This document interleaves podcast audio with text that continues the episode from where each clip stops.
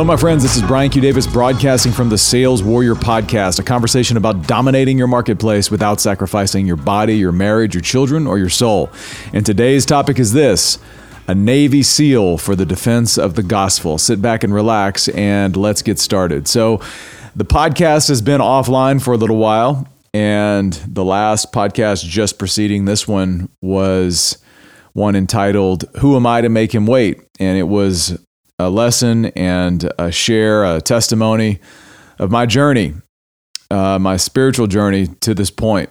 And it was a recording of, uh, of what I gave in our little church here in, uh, here in Dallas. Since that time, I've been called to teach more. And most of my creative energy around speaking and teaching has been poured into the development of lessons and sermons uh, in service to our little church. And that's why I've been offline from the podcast for a little while. But uh, in retrospect and in hearing from a number of people, uh, they asked me to to share these. So I felt called to put these on the podcast. And so there's going to be a little series here inside of the podcast. Uh, we'll call it the sermon series, where we'll be sharing uh, these as they come online. Um, also, got other things, other new insights and revelations in the world of sales and business, of course, and family and health and wealth and all those things uh, that will come along with the, the ongoing content of this podcast.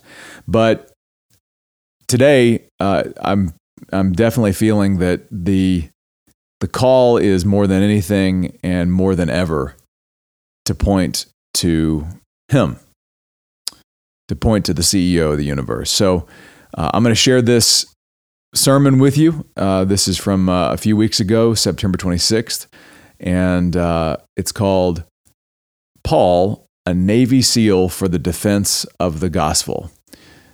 I hope you enjoy it and find some edification and some encouragement. God bless.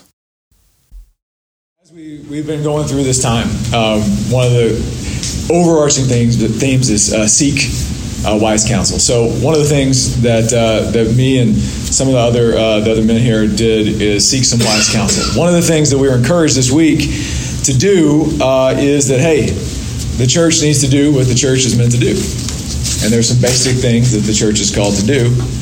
And he said, uh, this pastor said, read the word, teach the word, worship, pray, give, baptize, and celebrate the Lord's table. So uh, while we may not have a baptism scheduled today, maybe we will, God willing, unless somebody wants to, we can go to my pool. Uh, but and the Lord's table is not scheduled today, although we can do that uh, in the coming days. We're going to do the basics, and uh, that's what we're called to do. Um, and speaking of the basics, there's a group of warriors that are the most elite military sport special forces in the world. Um, the Navy SEALs. The Navy SEALs are feared by the enemy. They are able to be deployed in any climate, any time, anywhere in the world, in almost any condition for kind of any kind of mission. Uh, the Navy SEAL means sea, air, and land. That means you can send them by a, by a boat underwater. You've seen them popping up through the waves. You can drop them from an airplane. You can just have march them out across the field. Uh, these men uh, defend our country, they defend our freedom. Um, they're willing to die for our freedom, they're willing to die for each other. Um, and if you've ever been around a Navy SEAL or Navy SEALs, which I've in the last year had the opportunity to do, you realize there's some characteristics that they exhibit. Specifically, just a few weeks ago, I got to train with a, uh, a man named Dan Cerrillo. Uh, he's a decorated Navy SEAL veteran. Um, he serves as a chief of staff for an organization called American Addiction Centers.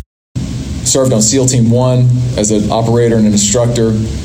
Um, also did, a, did additional tours on SEAL Team 7 uh, and suffered a terrible injury uh, that, that took him out of service. But it took him out of service, and he yet continued to seek ways to serve others. Uh, and one of the ways he does that is he uh, uh, works in an organization that helps people that are struggling with addiction. He also has started a fund called the Navy SEALs Fund that helps a lot of these Navy SEALs that come away with, with a lot of uh, damage out of the battle. Um, but spending time with him, if I had to characterize some of the qualities that he ex- exuded, would be humility and certainty. Um, and that seemed, and with the other people that he brings along with him to do training, that's a common thing. It's humble certainty. And one of the things he talks about, he says, you know, the reason we're so good, the reason we are so elite at what we do, and the reason the SEALs are so elite is because they're really good at the basics. We just master the basics. We don't make it complicated, we just master the basics. And he has this thing, he says, be the best at the basics, my brother. As we, he says this over and over again. And so I'm having you consider that Paul was kind of a Navy SEAL for the gospel. And he gave us a playbook, and that's going to be today's topic as we go to Philippians. So let's just pray as we get into the word. Lord, thank you so much for the blessings that you have given us. You've given us a place to meet. You've given us a place to share your word. You've given us a place to worship you without any fear of oppression or persecution in this place. Um, you've given us brothers and sisters in Christ gathering in one place. You've given us brothers and sisters in Christ that are with us and yet they are traveling. And for those folks, we ask for protection around them and their children. Um, we ask protection around anyone and everyone that's ever been a part of this family at any time. Um, we just ask for blessings to rain down on them today. Uh, Lord, be with us in this time. Let it let this time be all about you, more of you, less of us, so that we can recognize and be recharged and equipped to take your word, your message, your forgiveness into the world and bring it to those that do not yet know you. So in Jesus' name we pray. Amen. So we're going to go to Philippians. So open your Bibles to Philippians. We're going to be here the entire time, and uh, we're going to talk about this playbook that Paul lays out for us on how to be a Navy SEAL. Now, Navy SEALs, what they're doing, even when they're in attack, their their primary thing is defense. It's our national defense strategy. It's not our national attack strategy. Um, their mode is I'm going to do this to defend. And that was really where part of this uh, right at the beginning of Philippians, you have to remember the context here. Paul is in prison. He's you know he's he's in his ministry, but he's been in prison multiple times. He's got uh, the Church of Philippi that he knows is out there, but they're you know they're doing pretty well. They've sent resources to him. He's sending a message to encourage. It's kind of a thank you letter. He's like, hey, thanks for what you sent me. Um, here's what you need to know, and be encouraged. And he's kind of sending that out, and he kind of gives them this playbook. And it's really four parts. Number one, uh, in order to, to be a Navy SEAL for the gospel and defense of the gospel, number one, you've got to be committed. Committed to act, committed to suffer, committed to pay a price. The defense of the gospel never comes free, it always costs. Number two, you've got to set your feet on a foundation. Austin, I know you play football. I'm finding this out the other day. I played rugby. Uh, if you're going to make a tackle or give a tackle or make a hit, I mean, Sunday, you might watch some football today. You see the guys that make the good hits and the blocks, they always have a fa- their feet on a good, solid foundation. They're never kind of off balance. They're solid. They've got their cleats on. It's dug into the turf. They're solid. We're going to talk about what Paul's advice on setting a foundation is. Number three, be equipped right? These warriors, Navy SEALs, they've got all kinds of equipment. They've got knowledge, they've got skill sets, they've got equipment, they've got tools, they've got teams, they've got all these things. We're going to talk about what Paul's uh, equipment list is in this conversation and then what to do with it. Because it's not enough to just be equipped, it's not enough to just be standing on a firm foundation, but you have to move forward and do and have action with that. So let's get into the scripture. And again, this the inspiration for this message really came from, from right at the beginning of Philippians. If we look at Philippians 1 7, we're going to go to 1 7, and then we're going to move to uh, one, down to around 116. He says, It is right for me to feel this way about all of you because I hold you in my heart. You are all partakers with me of grace. But in my imprisonment and in the defense and confirmation of the gospel. For, for God is my witness, how I yearn for all of you with the affection of Christ Jesus. Uh, it is my prayer that you abound more and more with the knowledge and discernment so that you may approve what is excellent and so be pure and blameless for the day of Christ.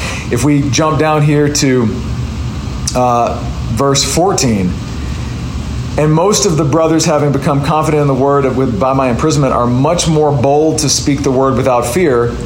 And yet some indeed preach Christ from envy and rivalry, and others from goodwill. The latter do it out of love, knowing that I am put here for the defense of the gospel. We won't get into kind of what's happening there, but there's other people preaching the gospel, um, but with a you know, and, and he's saying it's a it's a true gospel, but with wrong intent. That's a whole other sermon and lesson. The point that, I'm, that, that stood out to me here was this I am put here, that know that I am put here for the defense of the gospel. Have you consider that if you are a brother and sister in Christ, you are also put where you are to be in defense of the gospel. Now, what does that what does that lead to? Right there in verse 20, or we'll go down to verse, uh, let's see, the verse end of verse 18. Yes, I will rejoice, for no, for I know that through your prayers and help, help of the Spirit of Jesus Christ, this will turn out for my deliverance as it is my eager expectation and hope that I will not be ashamed, and that with full courage, now as always, Christ will be honored in my body, whether by life or by death. So he's already making an illusion that he knows that his life is on the line. He's in the prison. He's got some, you know, his ministry inside of the prison is already having an impact on the guards and the families, and it's just Holy Spirit is moving there. And yet he knows He's quite aware there will be a cost. But he's okay with it. He's okay with it. And if we go to 27, the thing he admonishes the Philippians, he says, and this is something that the Navy SEALs would tell you as well. One of the things, the lessons that, uh, that Dan taught is he said, one is none. He's talking about clearing a room. We were we actually were working on clearing these rooms, going through a house where you clear rooms of bad guys and you, you have to go through as a team. And he said, one is none and two is one. In other words, you never try to take a room alone. Well, Paul is saying the same thing. Only let your manner of life be, and this is, I'm sorry, verse 27. Only let your manner of life be worthy of the gospel of Christ, so that whether I come and see you or, or I am absent, I may hear of you that you are standing firm in what? One spirit. One spirit not two spirits, one spirit. Not one, not, not two people trying to take two different rooms at the same time, not working together, but one spirit. And with what? One what? One mind.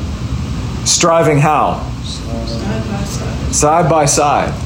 Again, I talked about this a couple weeks ago. Side by side would have really resonated with the retired Roman soldiers that lived in Philippi. There had been a big battle that had happened there and it's, kind of the place where the Roman uh, Republic started to become the Roman Empire. There's a lot of soldiers here. That would have resonated with them. But Paul is calling us to do the same thing. He's saying, strive what? Side by side. Not one, one is none, two is one. That's two people taking a room. That's two people clean, clean, clean, uh, cleaning a room, or more, but at least two. Because you can't be side by side by yourself. Side by side for the faith of the gospel. And what? When you're side by side, you are what? Not frightened in anything by your opponents. For this is a clear sign to them of their destruction, but of your salvation, and that from and that from God. For it has been granted to you that for the sake of Christ you should not only believe in him, but also what? Suffer for. Suffer for his sake. So right back to guess what? Don't be afraid. Go side by side be prepared to pay the price. But be okay with that. It's one of the ways you know you're actually doing work. It's one of the ways you know you're actually defending something. Because there's a cost, there's a price.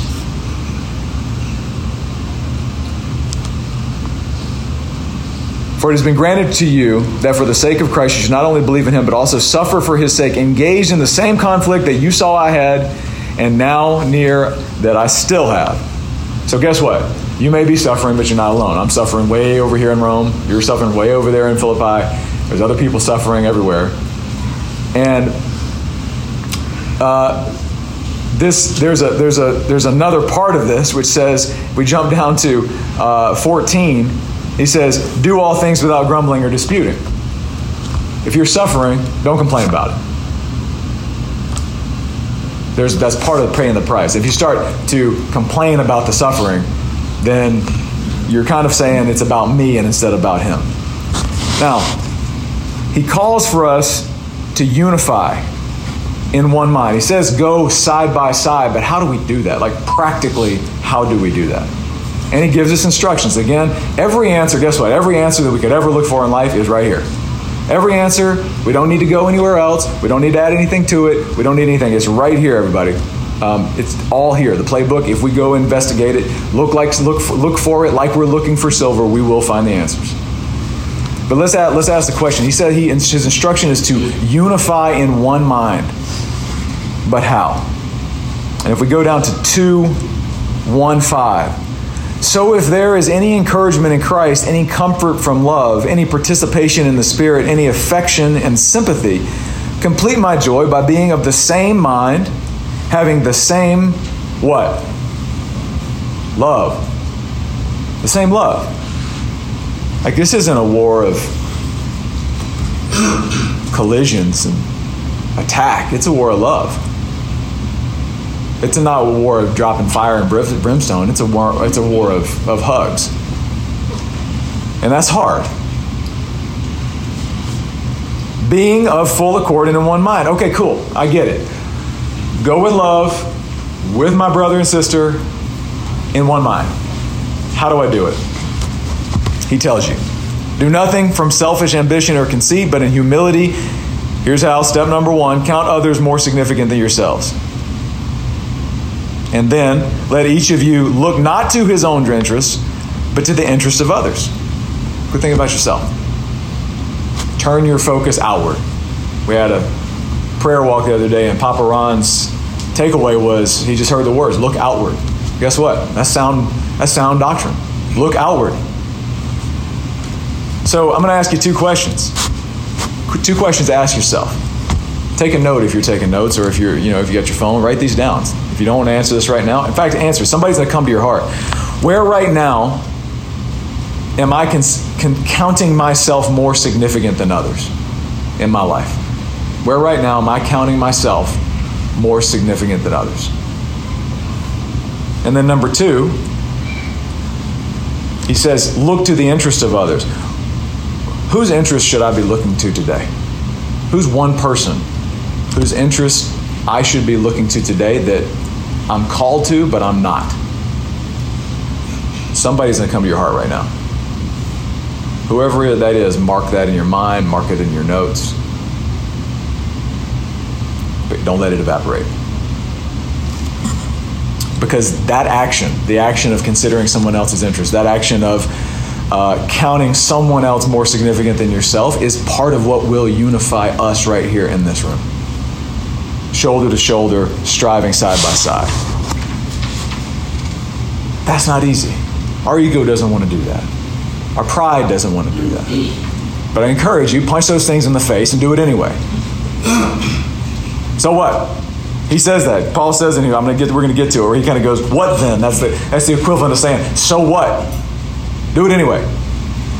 Um, and like he says, do all these things without grumbling or disputing.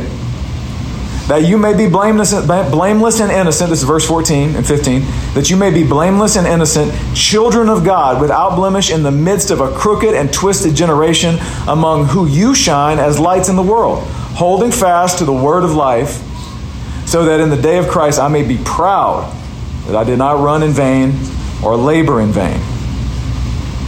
So, just like if you meet a Navy SEAL, that those men, if you met them in a crowd, you're in a party and there's one Navy SEAL over there. Most of the time, the experience energetically with that Navy SEAL is going to be different than kind of the general population.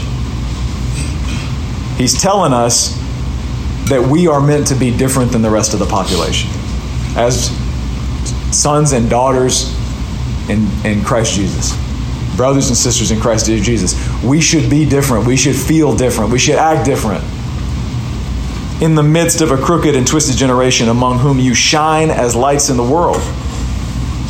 See, sometimes evangelism isn't about what you say. Sometimes evangelism is about what you don't say. Sometimes evangelism is about just your willingness to be there and be aware. There's that person. I see them. And perhaps in that space, you might actually say, Whoa, I see something more about that person than they can see themselves. And when that little spirit, that little, that little push from the back, a little, you, we've all felt, who's felt that? Little, like a little, and many times we kind of stiffen our shoulders, like, uh, oh, don't want to do it. Like, gonna, I encourage you, when you get that little push, act on it. Those are reps. It's like a bench press, push ups, burpees, whatever. reps. Those are all reps. There's an opportunity for a rep. And Paul is telling us when you get the opportunity to take the rep, take the rep. So don't complain when you're suffering. But here's the thing sometimes you're going to suffer and it's going to feel like you're kind of alone or we're alone. You might be side to side with somebody, but you might be looking around. You might be like, man, it's just me and him, or it's just me and these two people, or it's just us in this room. Because look, he, he calls out, he talks about in verse 19 right here, he's talking about his man Timothy. And what does he say about Timothy? He says, I hope in the Lord Jesus to send Timothy to you soon, so that I may that I too may be cheered by news of you. For what? For I have no one like him. What's unique about Timothy? Who will be genuinely concerned for your welfare. For they all, everybody else, they all seek their own interest, not those of Jesus Christ, but you know Timothy's proven worth, how as a son with a father he has served me in the gospel. I hope therefore to send him as soon as I see how it will go with me, and I'll trust in the Lord that shortly I myself will come also. But he's talking about, look, Timothy, man, Timothy, this this this guy, he's rare. All the other people around me not like him. All right, so when you're in this fight, when you're going to war, when you're defending the gospel, you may find yourself in a place where you're like, where's help coming from? Like, where, where's my where's the Timothy? And and it could be you as a person, it could be us as a church, right? We could be going, where's the Timothy? Well, you know, they're there, they're out there, but just know they're not on every street corner. They're rare, they're a rare commodity. Salt and light is rare. Salt and light is rare. And that's what we're called to be. That's, that's, we're called to be that. And then he's got another example here with uh, Epaphroditus, my brother and fellow worker and fellow, look at the terminology, soldier, and your messenger and minister to my need.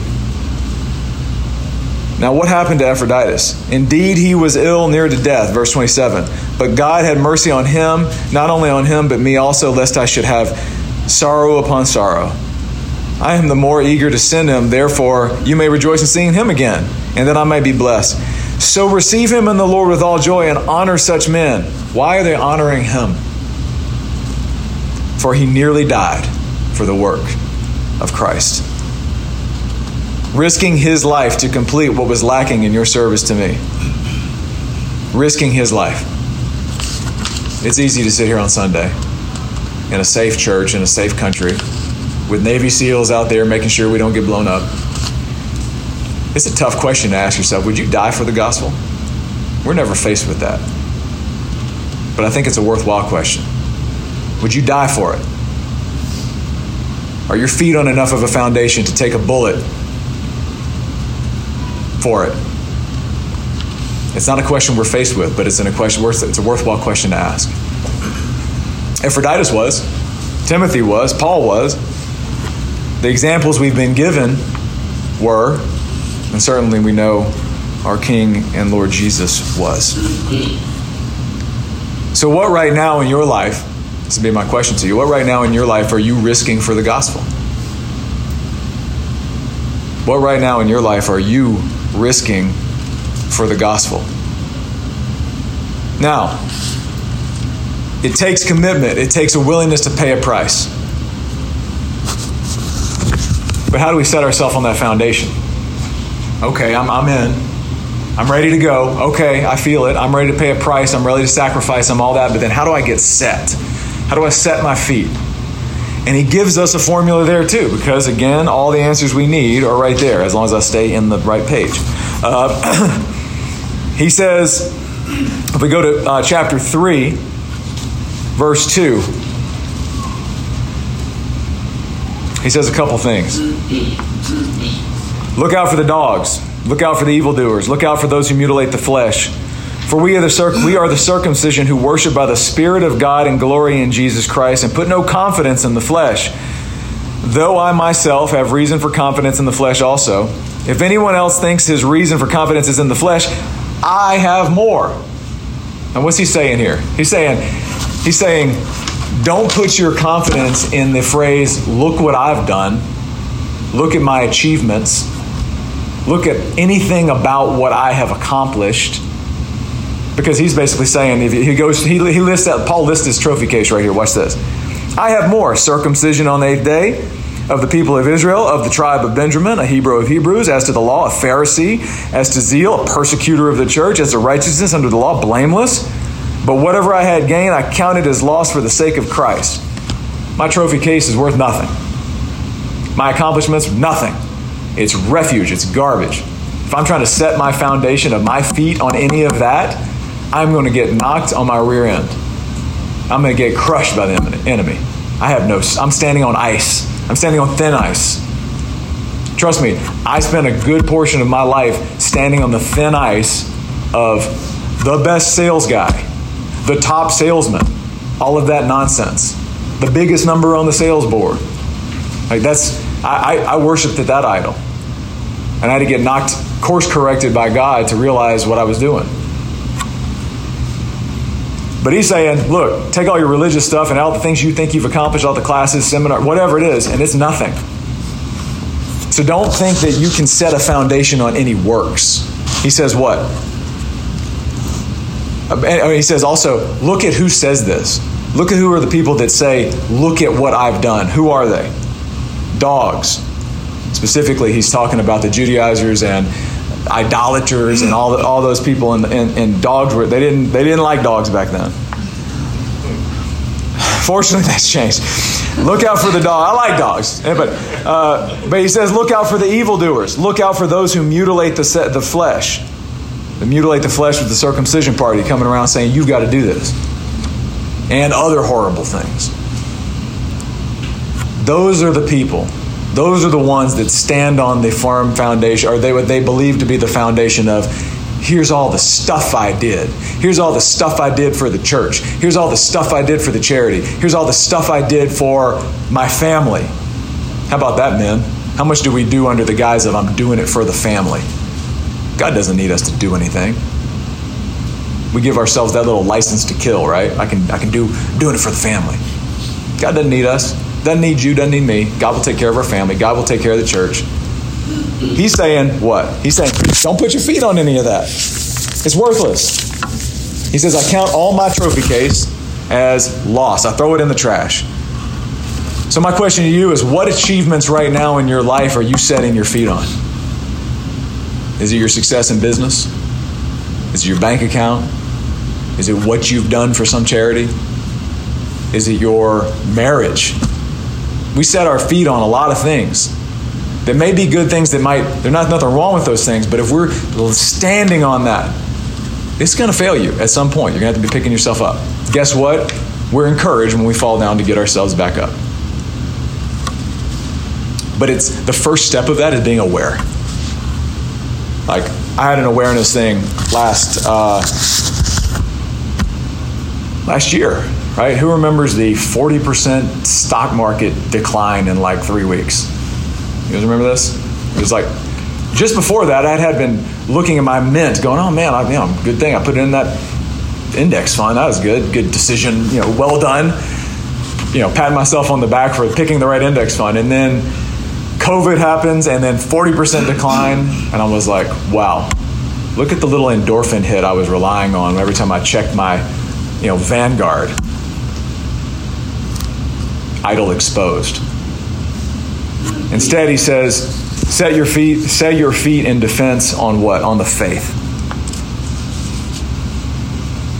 Verse 7 But whatever I had, whatever gain I had, I counted it as loss for the sake of Christ. Indeed, I count everything as loss because of the surpassing worth of knowing Christ Jesus, my Lord. For his sake, I have suffered the loss of all things and count them as rubbish. My trophies are nothing, in order, to, in order that I may gain Christ and be found in him. Not having a righteousness of what? Of my own that comes from the law but that which comes what? Through faith in Christ, the righteousness from God that depends on faith, that I may know him and the power of his resurrection and may share his sufferings, becoming like him in, in his death, and by that by all by any means possible that I may attain the resurrection from the dead. Okay. Got it, Paul. Thank you. Don't rely on my trophies. Rely on faith in Jesus Christ. Got it. Everybody clear on that? Clear? Clear? Yes, amen. All right. But how? Well, guess what? Paul never leaves you hanging. He gives you a formula. What does he say in verse 312? Not that I've already obtained this or I'm already perfect. Man, I'm like this is Paul, the most you know elite Navy SEAL of the New Testament, and I don't have this sorted out. I'm not perfect, man. So don't like. I'm trying my best here, just like we all are. But I press on to make it my own because Christ Jesus has made me his own. Thank God. Brothers, I do not consider that he's like he's reiterating. He's like saying, guys, I'm not saying I got this. Brothers, I do not consider that I have made it my own, but one thing I do. Here's your formula. Forgetting what lies behind and straining forward to what lies ahead. Forgetting what lies behind and straining for what lies ahead. As long as we're looking for behind us and we're trying to walk, what are we going to do? Stumble, run into the wall, run into other people, hurt other people, hurt ourselves. Paul's direct instruction says, This is what I do. I do one thing. He says, I forget what lies behind and I'm straining forward, athlete like. Like, like I just think of the, you know, go see it on football today. Pushing forward, straining forward for what lies ahead. And my question to you is what's one thing that you know you need to forget and let go of? What's one thing in your life right now that as long as you're focused on it and still holding on to it, you know it's lies behind and yet you're still holding on to it? I know I've got things that need to let go of. Every day we're holding on to those things that are behind us we are just carrying extra weight for this mission that he calls us to do, which is to strain for what lies ahead.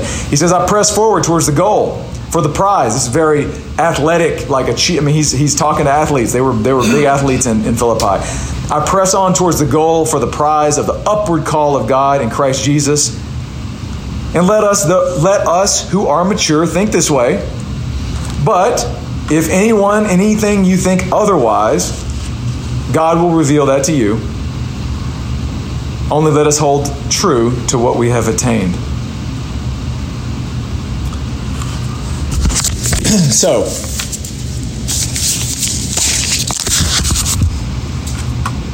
then there's some bad news. There's some bad news because the truth is, not everyone in our lives, not everyone in the world is going to make it. Can't have the good news without the bad news. It's not popular, it's not easy, and it hurts. And you can see that it hurts Paul too. He says, Brothers, join me in, in, verse 17. Brothers, join me in imitating me and keep your eyes on those who walk according to the example you have in us. For many of whom I have told you, often told you, now, now tell you, even with tears. He's in tears writing this letter. This letter is tear stained by Paul. He's crying He's crying in prison. I mean, I had this vision. He's crying. He's sitting there writing this. He's, he knows the people he's thinking about. He loves them. And his eyes are teared up and he's dry, tears are dropping on this page. He says, Even now I tell you, even with tears, walk, I tell you, even as tears, those walk as enemies of the cross of Christ. Their end is destruction. Their God is their belly, and the glory and their shame with minds set on earthly things. We had a walk and talk the other day. Uh, Papa Ron using some great um, South Georgia vernacular. He Said, you know, it was right in line with that look outward. He said, you know, because oftentimes we find ourselves contemplating our navels. I say, that's right out of Scripture. He says, for those who worship their bellies. Right here. For those who their God is their belly. Uh, look at me. They say it different in South Georgia. Those contemplating our navel. That's that good southern, you know. He's, but he's saying, look, what is our action for those people? We're going to see it. Like, if you want to find one of those people, turn on TV for like one second. Look at any reporter Look at any contemplator, any pundit. Look at all of the, the politician. You can they're they're a dime a dozen. Look outside, right? We've got these people in our lives that are close to us. We've got these people that we work with. We've got these people. Just find one on the news, right? They're worshiping themselves. They count themselves highest. They lean on their own understanding. They are not putting their ways before the Lord. They're not seeking the Lord's ways. They're seeking their own ways, and that is the systems of the world. That's what everybody's telling us to do right now is don't worry about what God says. Let me show you the system that the world says is the right way. And I've got a whole media, aka mediums, to try to convince everybody. Their path is destruction. Their end is destruction. And Paul yet weeps for them. So, what is our response to that? What is our response when we think of that enemy of the cross that's in our life? We weep for them. We weep for them. We pray for them. Pray for them. Pray for the enemies of the cross. God, tell, I mean, Jesus says, pray for you know, love your enemies. That's hard. That's hard. It's a hard thing to do. The minute you love your enemy and literally love your enemy, they lose all power. They can't affect you anymore. You're bulletproof. So if you want to find one of those today, like I said, turn on the news or open Facebook. You'll find one in about two seconds. An enemy of the cross. My question to you is who is one enemy right now? I just want you to get present with where you're at right now. Who is one enemy of the cross today that you know personally that you're committed to pray for today? Who's that one person that's an enemy to the cross that's in your life that you can pray for today and perhaps weep for? The act of doing that is not for you, or not for him, it's, it's for you. So, we know how to set our feet on foundation, not on works, but on faith. How? Letting things go behind us, striving forward, doing Paul's one thing tactic. And then he finally gives us kind of six battle tactics, real quick. We're going to go through this. I don't know what my time is. Doing pretty good. Pretty good. What time is it? Okay, good. All right. So we've committed ourselves, we've set our feet, but then we've got to be equipped.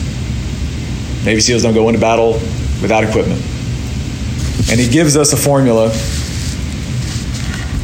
in uh, chapter 4, verses 4 through 9. We're going to break these down. He says, number one, rejoice in the Lord when? Always. And then he says it double again. He says, Again I say rejoice.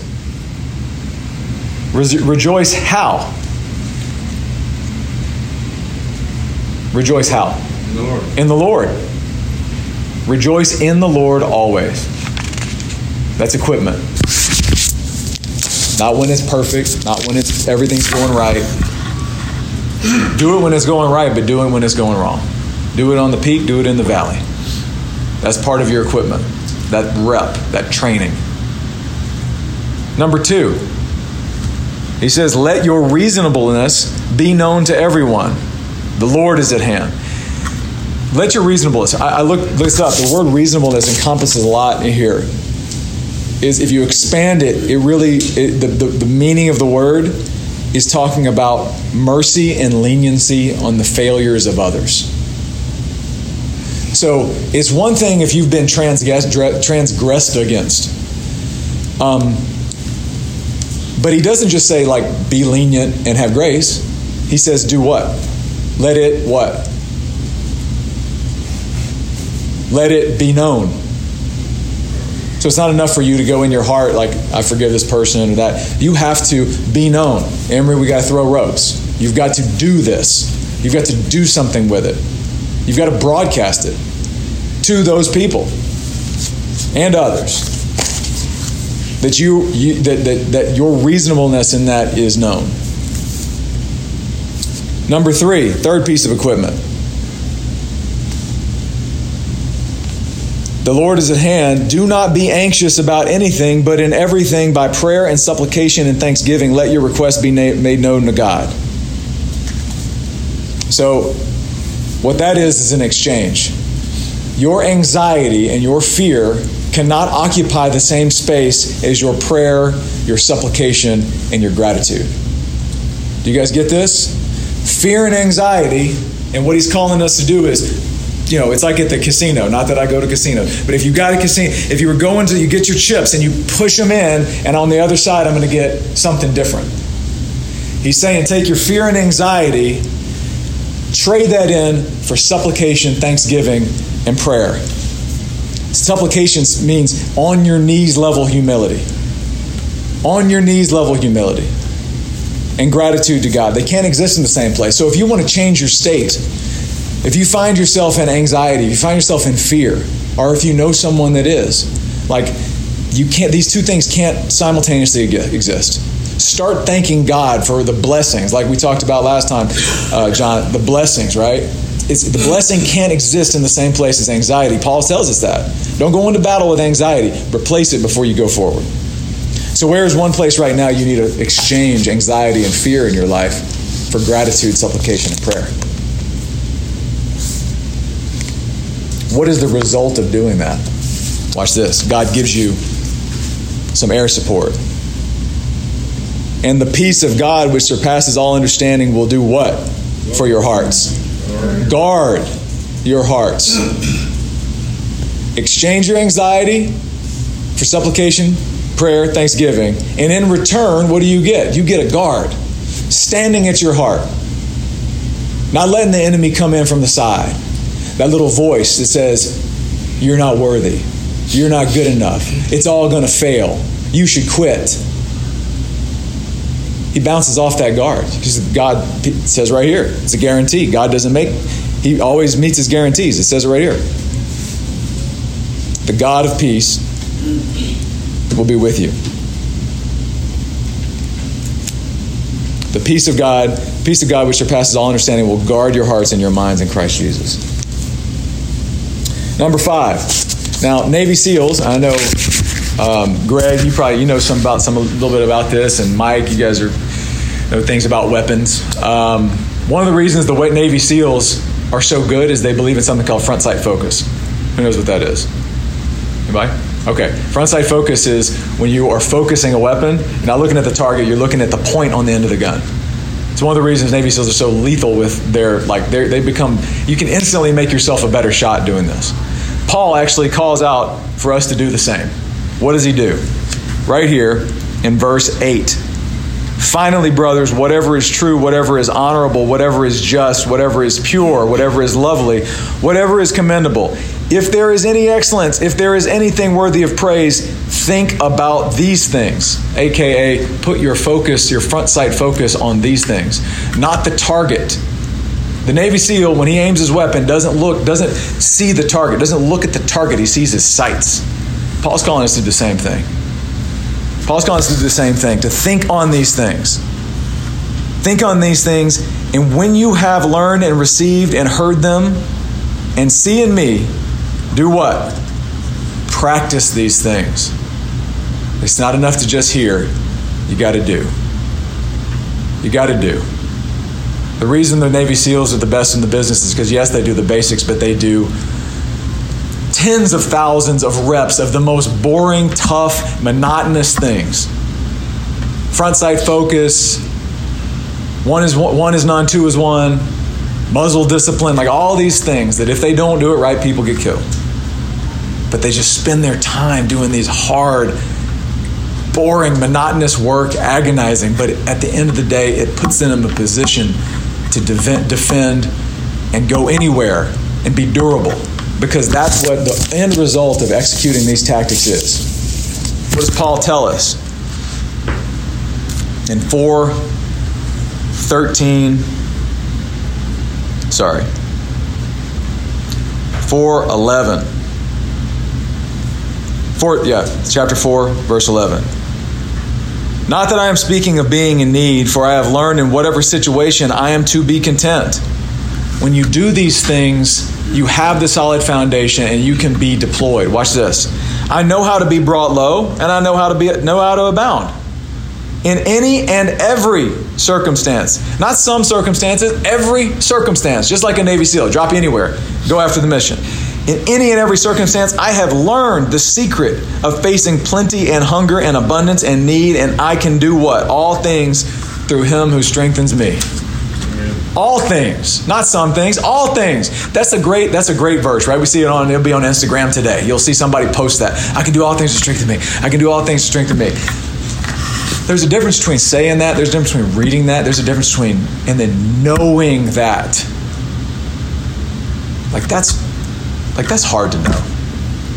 It's, it feels good to say it, but like, I can do all things? What do you mean? This little thing, is it worthy of all things? This huge thing that seems impossible, this terrible situation that we're in, that somebody's in, or some family member, whatever, whatever the, you know, the world is in, I can do all things. The Navy SEAL, when he gets deployed on the mission, never goes, Well, I, I'm not sure if I'm ready for this mission. Dan will tell you. You take the SEAL Team One, SEAL Team Seven. They don't. You don't ask them. They don't. You don't survey them about where they're going to go. They get told, "Hey, hostage situation in Zimbabwe. You're going two hours, be on the flight, off you go. That's about how much time, you know, they, they don't get a t- lot of time to debrief. They're just like, off, go. They have to be ready for all missions. And what my encouragement here is, is that we are also called to do the reps, to, to, to make sure and ch- check ourselves to see if we are truly committed to the defense of the gospel. We're truly committed to pay the price, the prices that will come in our lives. And yet, what? We do what? We count it all as joy. Because when we suffer, we're suffering right along the same suffering that Paul and Timothy and Epaphroditus and Peter, all of these guys suffered. Think being a Christian is easy? No. Being a Christian means you're instantly marginalized in the world. It is the salt and the light. You're in the minority.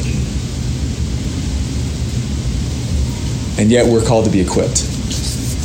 We're called to be equipped to go on any mission and bring the light that we have so graciously been given, the forgiveness that we have so graciously been forgiven and we have knowledge of, and bring that light, that salt to those who are in darkness, our brothers and sisters that are in Jesus Christ, that are in darkness, and then those that are still out there that just don't know. That just don't know. And if we ever had like a sense of urgency, we need to know the day of the Lord is at hand. He says right here, the day of the Lord is at hand.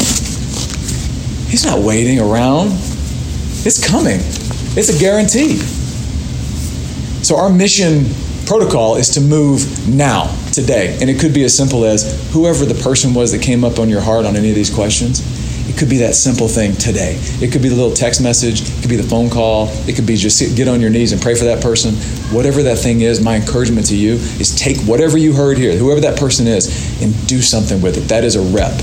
That's a rep in the basics. And as uh, my, my friend and brother Dan, Dan Cerrillo said, the Navy SEAL Master Chief, he says, Be the best at the basics, my brother, and that would be my encouragement to you. Seek to be the best at the basics, my brothers and sisters. Let's pray. And then our wonderful musicians are going to come bless us with a couple more worship songs. Dear Lord, thank you for uh, thank you for Paul. Thank you for Paul sitting in that prison in Rome, being willing to get a get some parchments, however it happened. Write these words down that in 2021 they could come all the way to us. This little instruction booklet given to him by Jesus Christ and then him to us and the Holy Spirit carrying that through the infallacy, infallacy and inerrancy of Scripture all the way to us today that we get to have a playbook and get to recognize that no matter what question we have about our life, no matter what fear and anxiety, what, no matter what miracle we might be seeing, that we have a playbook.